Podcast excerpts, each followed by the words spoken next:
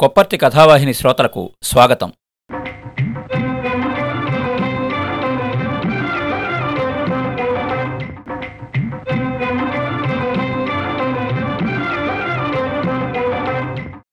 కథాభిమానులకి నమస్కారం. అల్పసంఖ్యాకులైన కొద్దిమంది తెలివైన వారు రకరకాలైన ఎరలను వెదజల్లి అసంఖ్యాకులైన మామూలు మానవుల్ని దగా చేస్తున్నారు. అది కనిపించకుండా మధ్య మధ్య ప్రజాస్వామ్యం అంటున్నారు సామ్యవాదం అంటారు అడుగు నుండి అభ్యుదయం అంటారు. ఈ మోసంలో దగాలో ఇరుక్కుపోయి గిలగిలలాడుతున్న వారిని గురించి మీరెప్పుడైనా ఆలోచించారా? అలా ఆలోచించకపోయి ఉంటే ఈ కథ వినండి మీకే అర్థమవుతుంది. ఈ వారం మనం వినబోయే కథ ఒక ఎలుక కథ. రచయిత శ్రీ రావూరి భరద్వాజ. డాక్టర్ రావూరి భరద్వాజ అట్టడుగు నుండి జీవితం ప్రారంభించి ఆకాశమంత ఎత్తుకెదిగిన రచయిత అత్యున్నత జ్ఞానపీఠ పురస్కారం పొందిన భరద్వాజ గారు అవిభక్త హైదరాబాద్ సంస్థానానికి చెందిన పరిటాల జాగీర్లోని మోగులూరు గ్రామంలో పంతొమ్మిది వందల ఇరవై ఏడు జులై ఐదున జన్మించారు. గుంటూరు జిల్లా తాడికొండ గ్రామంలో పెరిగారు. రచయితగా తెనాలిలో ఎదిగారు. గోర్కీ బాల్యాన్ని గుర్తు చేసే విధంగా భరద్వాజ పొట్టకొట్టి కోసం వ్యవసాయ కూలీగా పశువుల కాపరిగా రంపంలాగే పనివాడిగా తిత్తులు ఊదే కూలీగా కంపోజిటర్గా పేపర్ బాయ్గా కూడా పనిచేశారు. పంతొమ్మిది వందల నలభై ఆరు ఆగస్ట్ ఆఖరి వారం ప్రజామిత్ర పత్రికలో వచ్చైన విమల కథానిక ద్వారా సాహిత్యలోకంలో ప్రవేశించారు. నలభై మూడు కథా సంపుటాలు పదిహేడు నవలలు పదకొండు సాహిత్య గ్రంథాలు ముప్పై మూడు సైన్స్ గ్రంథాలు రాశారు.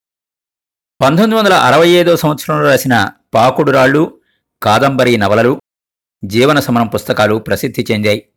వీరి రచనలు పలు భారతీయ భాషల్లోకి ఆంగ్లంలోకి అనువాదితమయ్యాయి. ఆకాశవాణి హైదరాబాద్ కేంద్రంలో తెలుగు ప్రసంగ కార్యక్రమాల ప్రయోక్తగా ఉద్యోగ విరమణ చేసిన భరద్వాజ గారు చదువుకున్నది కేవలం పదో తరగతి మాత్రమే. కానీ మూడు విశ్వవిద్యాలయాల నుంచి గౌరవ డాక్టరేట్లు Soviet land Nehru award Bharatiya Bhasha Parishad award doctor Nanapaneni Mangadevi బాలసాహిత్య పురస్కారం మరెన్నో సత్కారాలు స్వీకరించారు. యవ్వనంలో కమ్యూనిస్టు రాజకీయాల పట్ల అభిమానం కలిగి ఉన్నారు. వీరి జీవిత స్ఫూర్తితోనే ఓపెన్ యూనివర్సిటీ ఏర్పడింది అనే మాట ఉన్నది. రెండు వేల పదమూడు అక్టోబర్ పద్దెనిమిదిన భరద్వాజ గారు హైదరాబాద్లో కాంతిమంతమైన జీవితం నుంచి వైదొలిగి శాంతి పొందారు. వినండి. రావురి భరద్వాజ గారి కథ ఈ వారం. ఒక ఎలుక కథ. వెనకటికో ఈగ ఇల్లు అలుకుతూ అలుకుతూ తన పేరు మర్చిపోయిందిట. అలా మర్చిపోవడానికి ఈగ కారణాలేవో ఈగకున్నాయి. మీ మటుకు మీకే కారణం లేదు. నేనేమాట చెప్పినా మీ చెవిదాకా రాదు. వచ్చినా దాన్ని చెవిన వేసుకోరు. మీకు చెప్పినా ఆ మొండిగోడికి చెప్పినా ఒక్కటే. అన్నది మా ఆవిడ విసుగ్గా. వంద అన్నాను మెల్లిగా. అదేమిటి? నువ్వు కథ చెప్పడం ఇది వందోసారి అన్నాను. ఆవిడ నవ్వబోయి మానేసినట్టు అనిపించింది అయితే నేను ఎన్నిసార్లు ఈ కథ చెప్పింది జాగ్రత్తగా లెక్కెట్టుకుంటున్నారన్నమాట అంటూ ఒక క్షణం పాటు నన్ను పరిశీలనగా చూసింది. మా నాన్న తెల్లదొరలతో పోట్లాడి స్వరాజ్యం తెచ్చారు. మా అన్నయ్య నల్లదొరలతో పోట్లాడి సొంత రాష్ట్రం తెచ్చాడు. అయినా ఏం లాభం? నేను మాత్రం మీ చేత ఓ పిచ్చిముండా ఎలకల బోను తెప్పించలేకపోతున్నాను అన్నది సన్నగా నిట్టూరుస్తూ. మా అత్తగారిది దేశభక్తి వంశమని మీకు ఈ తెలిసే ఉండాలి. అలాంటి వంశంలో పుట్టిన వారికి అబ్బే నేవళాలన్నీ మా ఇంటి దానికి అబ్బాయి. చిత్రం ఏంటంటే ఇంతకాలంగా కాపురం చేస్తున్నా ఆ లక్షణంలో ఏ ఒక్కటి నాకు వంటపట్టలేదు. అందుకు విచారము లేదు. అయితే ఆ లక్షణాలను ఆమోదించడం కూడా నా వల్ల కావటం లేదు. ఎలుకల బోను తీసుకురావడంలో చేతగానితనం అన్నదేమీ లేదు. బద్ధకం అంతకన్నా కాదు. ఘుమఘుమలాడే పదార్థాలని బోనుల్లో ఉంచి వాటి కోసం వచ్చిన ఎలుకలను ఆ బోనుల్లో చిక్కుపోయేలాగా చేయడంలో నాకు మోసం తప్ప దగా తప్ప ఇంకేమీ కనిపించడం లేదు. నేనేమైనా మోసం ఉన్నా దగా అన్నా కూడా తెలియని బొత్తిగా అమాయకుడిని కూడా కాదు. తెలివైన వాళ్ళని పల్టీ కొట్టించడంలో ఓ పోటీ సరదా ఉంటుందని నాకు కూడా తెలుసు. నా దృష్టిలో ఎలుకలు తెలివైనవి కాదు అవి పిచ్చివి అమాయకమైనవి. వాటిని చూసి జాలిపడవలసిందే తప్ప పట్టుకోకూడదు అని నా ఉద్దేశం. ఆ మాటే ఆవిడతో అన్నాను. నా మాట మీద కన్నా ఆ దిక్కుమాలిన ఎలుకల పట్ల మీరెందుకు మొగ్గు చూపుతున్నారో నాకు అర్థం కావడం లేదు. నేను అవునన్న దాన్ని మీరు కాదన్నమే దీక్షగా పెట్టుకున్నట్టు నాకు తోస్తున్నది అని రుసరుసలాడింది ఆవిడ.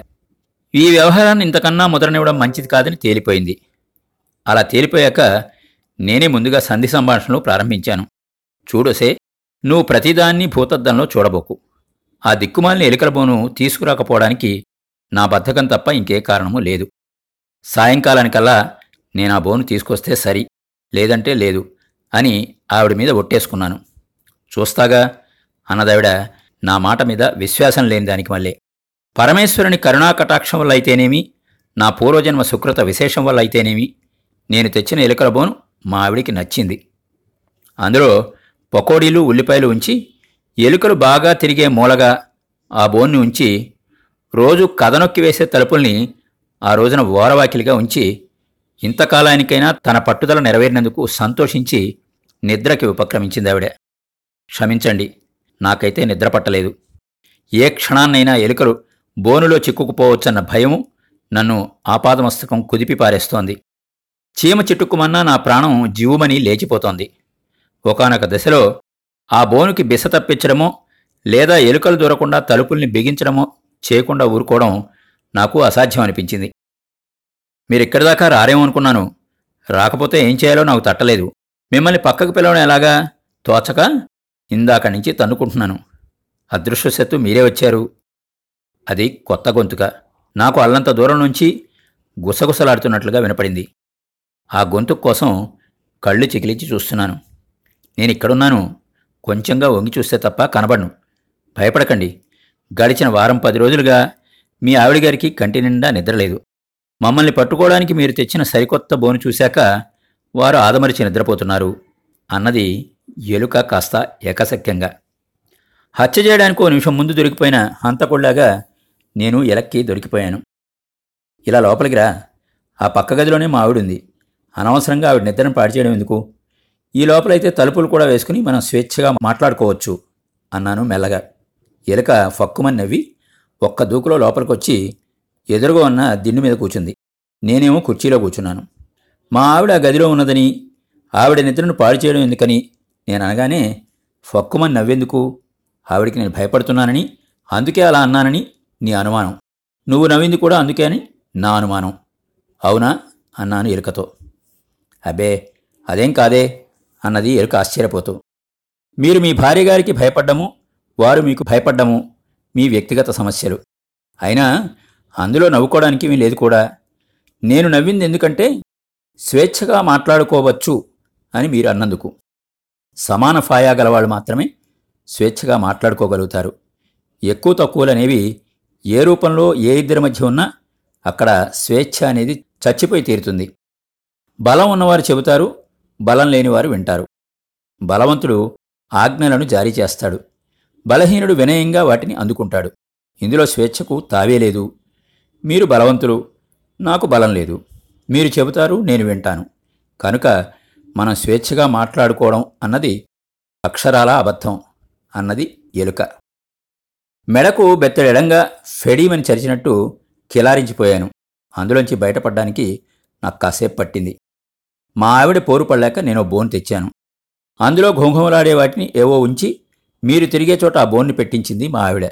అది తెలియక ఆ బోన్లో ఇరుక్కుని మీరు చచ్చిపోతారేమని నా భయం. అలా చావకుండా కాపాడదామని వస్తున్నాను. అంతలో నువ్వే ఎదురయ్యావు అన్నాను. ఈ మాటలు అంటున్నంతసేపు ఎలుక నా ముఖాన్ని పరిశీలనగా చూస్తూనే ఉంది. మీకు అసలు చావంటే భయమా? లేకపోతే నాలాంటి అల్పజీవులు చావడం అంటే మాత్రమే భయమా? అన్నది ఎలుక కూపీలాగుతున్న ధోరణిలో. చావంటే భయం లేదు. అది సహజమైనదే. ఇక్కడ జరుగుతున్నది ఏమిటి అంటే నీకు కావలసిన తిండిని ఎరగా వేసి నిన్ను మోసం చేసి దగా చేసి నిన్ను బోన్లోకి రప్పించి ఆ తర్వాత చంపుతున్నాం. మోసంతో నిండిపోయిన ఈ తరహా చంపడాలంటేనే నాకు అసహ్యం అందుకే ఆ రహస్యాన్ని భరించలేకనే నిన్ను విడిపించుదామని వస్తుంటే అనగానే ఎలుక అదోలాగా నాకు నమస్కారం చేసింది. మీరన్న మాటలన్నీ నిజమైతే మీ దయకు ఎన్నిసార్లు కృతజ్ఞతలు చెప్పుకున్నా చాలదు. మీరు నన్ను క్షమిస్తాను అంటే ఓ మాట అంటాను. మీరన్న దాంట్లో నాకు నటన కనిపిస్తున్నాయి తప్ప నిజాయితీ కనిపించడం లేదు. ఎందుకంటే తిండి నెరగా వేసి ఎలుకల్ని మోసం చేసి చంపుతున్న విధానాన్ని మీరు భరించలేకపోతున్నాను అన్నారు.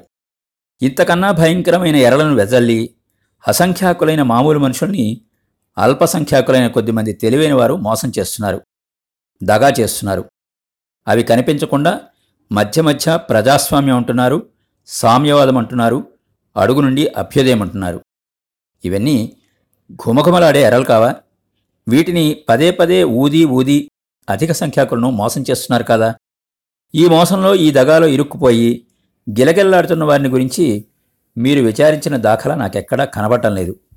తిండి కోసం దొంగతనాలు చేస్తున్న వాళ్ళు శీలం అమ్ముకుంటున్న వాళ్ళు అడుక్కు తింటున్న వాళ్ళు హత్యలు చేస్తున్న వాళ్ళు అలా చేసినా కడుపు నిండక నటించి నటించి చస్తున్న వాళ్ళు ఆత్మహత్యలు చేసుకుంటున్న వాళ్ళు మీరెటు చూసినా కనపడతారు.